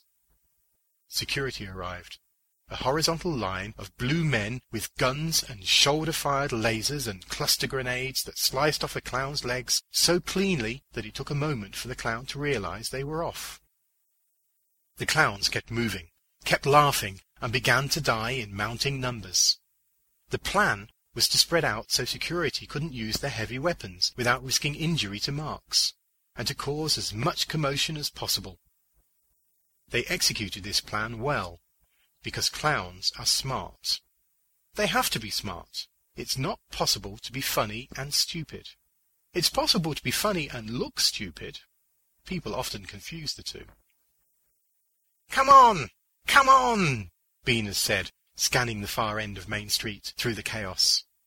A security man spotted him, raised his gun, and then jerked backward an arrow jutting from his chest. A hearty, wet whinny rose above the commotion. Dozens of knights cantered into view, led by Sir Clark. The clowns cheered. Beaners felt the strangest, most wonderful feeling glide down his back as he watched those knights race into view. Knights who were, for the moment, their allies. Green Arrow, riding beside Sir Clark, lowered his bow and gave Beaners a salute. The clowns shifted tactics, joining the knights in attacking security rather than attempting to evade them. Soon, the outnumbered security forces lay dead or dying. Knights and clowns fanned out, seeking more, until nothing moved except knights and clowns, jugglers and fat ladies, lions, trapeze artists, and marks. Beaners turned at the sound of an approaching horse. Where would she be kept? Green Arrow asked from astride the braying horse. Beaners led him to the entrance of the underground. The heavy steel door was sealed. Eight knights with a tungsten battering ram turned it into so much twisted foil. Beaners watched as Sir Clark led a phalanx of knights and Green Arrow inside. As each stepped in, they were whisked silently down an incline. Almost immediately there were shouts, flashes, and screams. More knights raced into the entrance, guns raised. Beaners waited until there was no more commotion, and many of the knights had returned back up, a few of them dead, carried by comrades, before venturing inside. For some reason, Beaners had always pictured the underground as a nest of narrow concrete tunnels and cramped rooms. But it was nothing of the sort. A huge, opulent expanse met him at the bottom. There were vast moving pictures on polished marble walls, sparkling blue-green streams pouring into gushing fountains, big glass balls tumbling through the air. All was silent. Beaners wandered from one cavernous room to the next, looking for Green Arrow. Occasionally he came upon the mangled corpse of someone from management. He crossed a giant hall filled with glass balls. It had no floor save for a narrow railed walkway. Below, glass balls disappeared into bright violet light. On the other side of the hall, Beaners encountered six beautiful, astonished-looking women in a big round pool of whirling water. He was too far away to see if they were naked, but close enough to see that they weren't management. A couple were superheroes, a Scarlet Witch and a Supergirl, and others looked like they could be from Sextown. Have you seen Green Arrow? he asked. Supergirl pointed towards an archway. Beaners tipped his little hat and forged on. Beaners found them sitting on a bed of floating marshmallows in a courtyard. Green Arrow was comforting Diana, who was crying. Diana was a Wonder Woman. She had long black hair and a red, white, and blue costume with hot pants that showed off long legs. Beaners got a lump in his throat watching them. He imagined comforting Roxy like that. Did they harm you? Green Arrow asked Diana. She shook her head. No, but I was forced to undergo a medical procedure. Otherwise they left us alone. Do you have any idea what they wanted? Green Arrow asked. Diana shrugged. They barely talked to us. It doesn't matter, Green Arrow said. You're safe. That's all that matters. Let's go home. They headed back, with Beaners leading the way. Diana and Green Arrow lagging and talking, their arms wrapped around each other's waists. A scrum of knights were lounging in a long hallway smoking. A short, chubby knight pointed at a staircase. Take a look down yon. You're not going to believe it. A deep humming emanated from below. The stairs led to a room of polished steel. Giant bronze pigs, each a dozen feet high, lined the room like golden idols. The humming vibrated deep in Beaners' belly. He eyed the pigs uneasily. What the blazes is this? Green Arrow said. Look at this! Diana called from behind one of the pigs down the long row. As Beaners and Green Arrow joined her, she pointed at its posterior. The pig's tail was rising, its hind end bulged, something gummy expanded, as if the pig was blowing a bubble out its back end. The bubble grew, swirling with colours. The walls of the bubble, stretching and thinning, becoming opaque, until it was apparent that the colours and movement were inside. Without warning, the bubble burst. Three small, naked clowns tumbled out, landing in a heap at Beaners' feet. One of them cried in a diminutive voice. They were slick with goo, their eyes half closed and fluttering, straining against the bright light. There was a long, awkward moment when no one spoke. Evidently, Beaners said, clowns are born of pigs after all. I'm sorry, Green Arrow said, staring down at the clowns as if his head was bowed in prayer. I don't understand any of this, Beaners moaned. He lurched, dragging his gaze away from the little clowns, who were falling over each other, pinwheeling their little arms. He continued down the length of the room, to the wide, double doorway at the other end. It led to a long, sloping tunnel. A far-off vibration echoed out of the tunnel, and a breeze wafted out, tickling the tufts of Beaners' hair. Beaners turned found Green Arrow and Diana behind him, standing arm in arm. Without a word, Beaners headed into the tunnel. The breeze varied as they descended, rising to a whistle, then falling away to nothing, then rising again after a few moments. It must be the machinery that runs this place, Green Arrow ventured as the breeze rose again. Beaners couldn't imagine what was down there, but he was going to find out. Ahead, the tunnel opened to their left and right. Beaners hurried, rushed to reach the big entryway just as the breeze was at its peak. A hundred Spider-Men hurtled past, seated in rows of identical plastic seats. They were all sleeping, their heads lolled back or resting on the shoulders of the Spider-Man beside them. They disappeared, streaks of red and blue, out through the end of the cavernous room and into darkness. Beaners, Green Arrow, and Diana ventured to a wide yellow line painted on the floor. Beyond it, the ground hummed with energy, waiting to carry more seats along. The wind rose. All three peered to their left expectantly. A sea of scarlet flesh rose out of the darkness. Beaners backpedaled, gawking at the monstrous thing that lay unmoving on a platform. He glimpsed long, sharp teeth inside its open mouth. Neither Beaners nor his companions had ever seen a dinosaur, so they had no name for the beast that coasted past them and disappeared back into darkness. The next transport to arrive was empty. It stopped. They looked at each other perplexed. Has it stopped to pick up lions or clowns? But there's no one here to bring them down, Diana wondered. It seems like a good guess, Green Arrow said. But where is it going? There's only one way to find out. Beaners crossed the yellow line, stepped onto the platform, and took a seat. Diana and Green Arrow followed reluctantly. You found what you came for, Beaners said to Green Arrow. He waved at them with the back of his hand. You two go home. This is my quest, not yours. Green Arrow shook his head. Some of my best friends are Spider-Men. One of them may have been on that transport.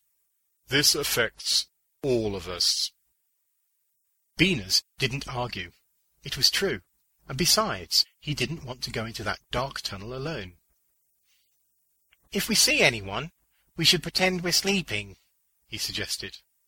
The platform began to move. Green Arrow pulled an arrow from his quiver clenched it against his bow. It grew dark, with no sound except for the high-pitched whistling of wind.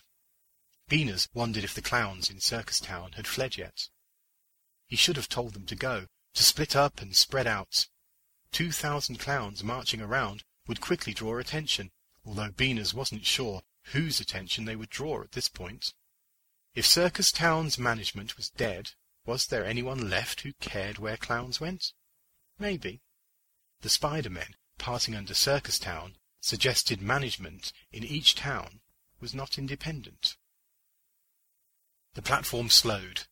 Beaners laid his head against the back of the seat and mostly closed his eyes. Through slits he watched as they passed through a station that looked just like the one under Circus Town, only the floor was lined with sleeping knights in full armour. Four people, management types, were working around them, one running a thick machine carrying a pile of knights in a scoop. There were strange black marks on the wall. It grew dark again. They passed through another station. Vampires in black capes were alongside werewolves and green-skinned Frankensteins. They were below Monster World. The stations kept coming, and Beaners kept watching and thinking. Clown, Green Arrow whispered in the darkness between two stations. If we come upon a station with only one or two persons, we're going to leap off and take them captive, and find out what in blazes is going on. It seemed a reasonable plan. They had no idea where they were going. This trail could lead to a furnace. Best to get informed. They hit a stretch that was longer than usual. The next station was unoccupied. The floors were stacked with crates rather than sleeping people. There were some of those funny marks on the sides of the crates. The next station was the same, and the next as well. Nothing changed except the size and shape of the crates. Finally, they passed through a station where a lone greying man was bent over an open crate, his back to them. Green Arrow leapt off, shoulder rolled agilely, and landed in a crouch, with Diana right behind. Beaners leapt off the transport, landed on his nose, skidded, then flipped onto his back with a thud. By the time he got his wits about him, Diana had the man's arm pinned up near his shoulder blade, and Green Arrow had an arrow pointed at his chest. What the hell is this? the old man whimpered. Who unlocked you? Who unlocked us? Green Arrow spat. We unlocked ourselves.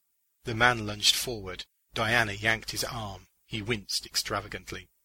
What town is this? Green Arrow asked. The man looked away. Green Arrow tensed his bow a notch. Belt Buckleborough, the man said. Beaners squinted. What's its theme? The man looked at Beaners as if he were mentally challenged. Belt buckles. Oh, Beaners said, frowning. What's the matter? Green Arrow asked. Belt buckles must come from somewhere. But it doesn't fit with either story we've heard about how things began. Do shoes come from some other time or dimension? No. Would people take vacations in a town that made belt buckles? No. Well, maybe a town decided to make belt buckles to sell to the vacation towns, Green Arrow suggested. Why not ask our friend? Diana suggested, nodding towards their captive. What is all this? Green Arrow demanded. Where is all of this going? The man looked at his shoes.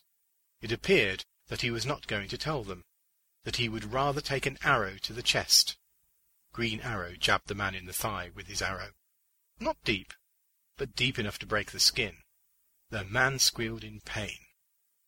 Where is it going? Out. To the world. Out to the world?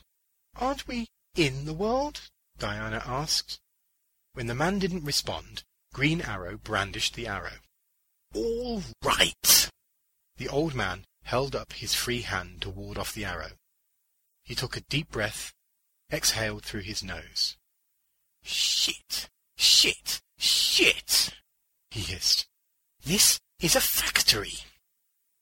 Well, obviously, Beaners said, gesturing towards the boxes. Tell us where these people are going.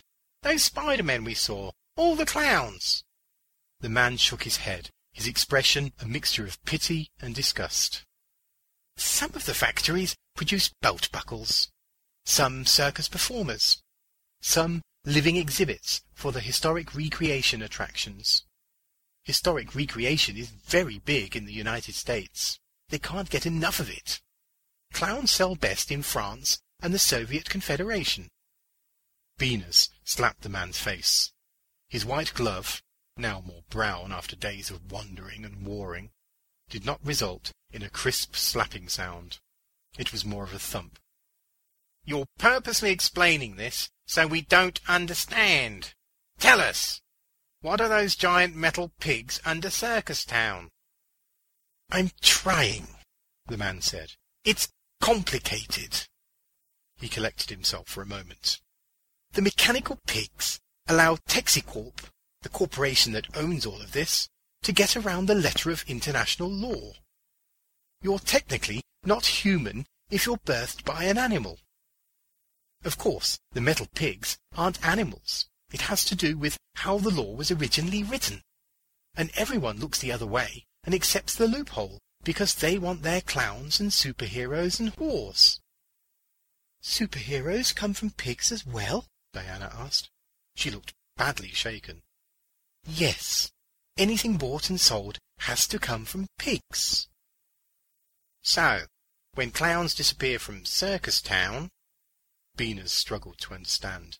It felt like two giant fingers were pinching his temples.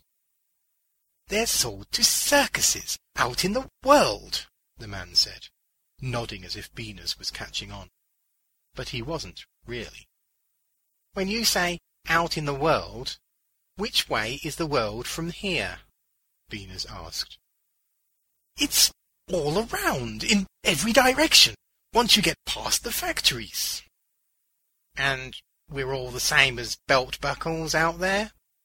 Now you're getting it, the man said. To the extent that Beaners understood this new explanation, it sounded truer than either of the previous ones.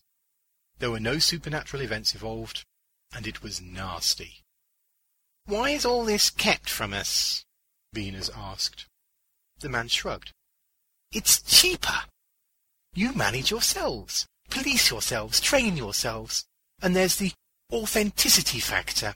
A superhero wouldn't be much of an attraction if he didn't believe he was a genuine superhero.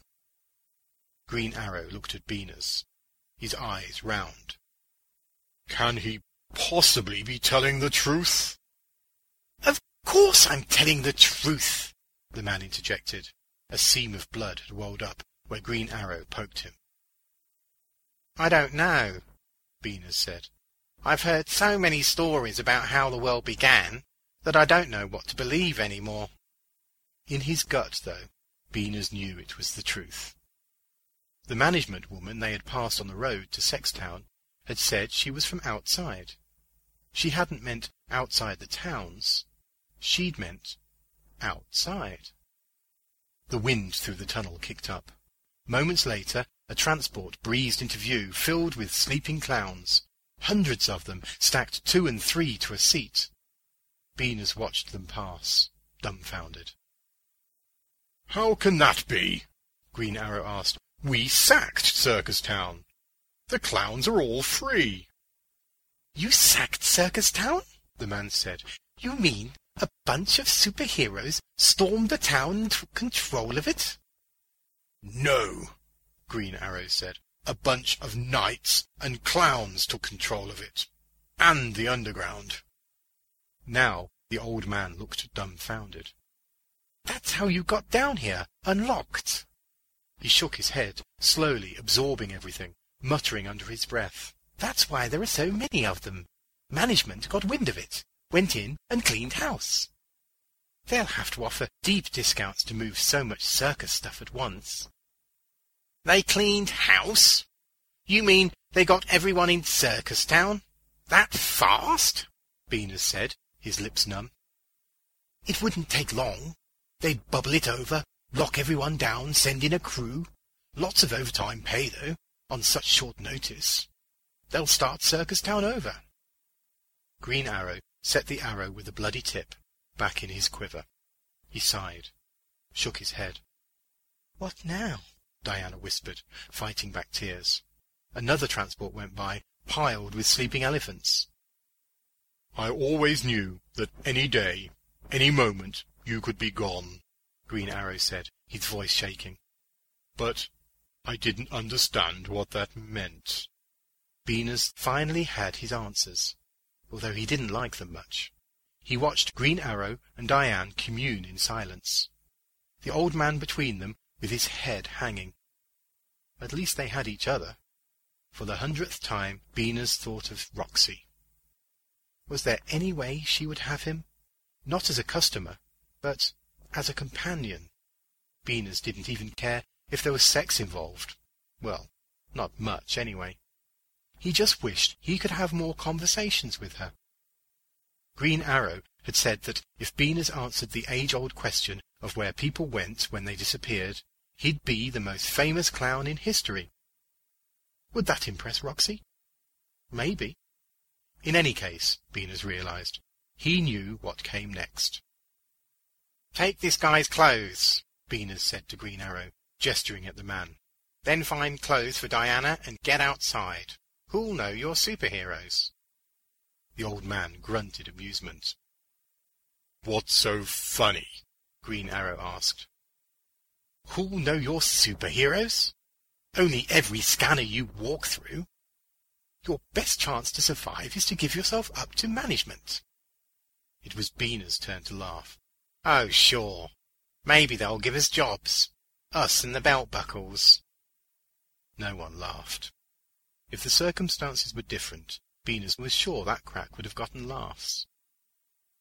I say we go into the preaching business. Let's go back and tell everyone. Let's shout it from the rooftops. Who'll believe us? What proof do we have? Green Arrow asked. Beaners considered. He pointed to a box of belt buckles.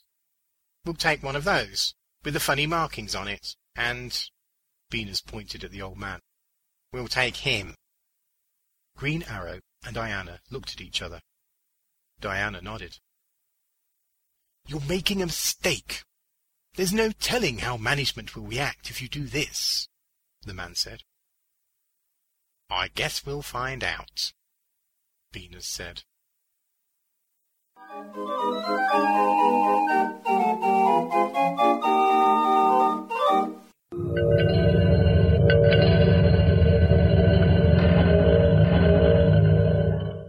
There you go. Like I say, copyright is Will's. Got some more stories by Will McIntosh, but do pop over to Nightshade Books and check out his new novel, Soft Apocalypse. Headed for big things, that guy. Next, we have a little promo by Revolution SF. Never listened to the roundtable? Here's what you're missing. Is there nothing red wine can't do? Drive you home. It lowers your heart disease rate. It makes me a better dancer. Makes me much more charming. yep. I become invisible. I was more thinking that the barmaid became far more attractive too, but you know. She's And- still only an eight. I become a ten, so so she's not worthy of you anymore. she's not. I become a superconductor. so there you go. Ah. Apparently we should let scientists drink more often at the office because Uh, as a related story, the s- the H- Hadon Hadon Hadron Collider is going to be doused in a nice Merlot tomorrow. The Roundtable, brought to you by Revolution SF. Tough love for sci-fi. Available from revolutionsf.com and iTunes.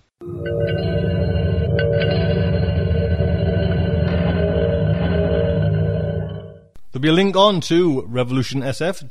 Do pop over there.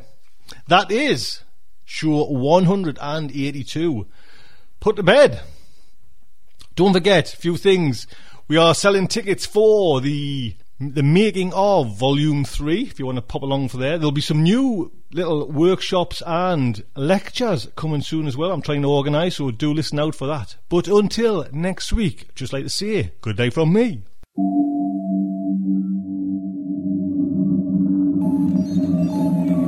Our heroes survive this terrible ordeal? Can they win through with their integrity unscathed? Can they escape without completely compromising their honor and artistic judgment? Tune in next week for the next exciting installment of Russian Sofa. Evacuation procedure initiated. Shuttle set for launch. Airlock will be opened in three, two, one.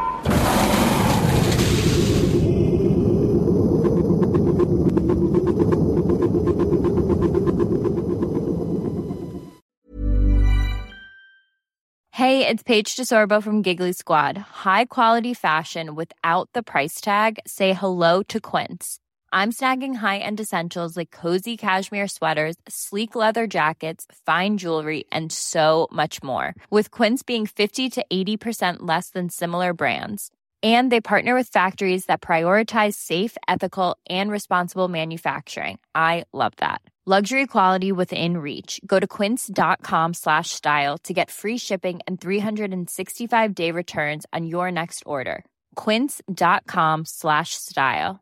The secret to visibly firmer, summer ready skin is here. Osea's number one best selling Undaria algae body oil, clinically proven to instantly improve skin elasticity and transform dull, dry skin to silky, soft, and unbelievably glowing. Rich yet never greasy, Undaria algae body oil is formulated with sustainably sourced seaweed to help replenish the skin's moisture barrier and seven nourishing active botanical oils for results you can see and feel all over. The best part? It's signature scent. A blend of freshly squeezed grapefruit, cypress, and mango mandarin transports you to sun-kissed summer days. This all-natural scent is unforgettable. Everything Osea makes is clean, vegan, cruelty-free, and climate-neutral certified, so you never have to choose between your values and your best skin. Get healthy, glowing skin for summer with clean vegan skincare from Osea.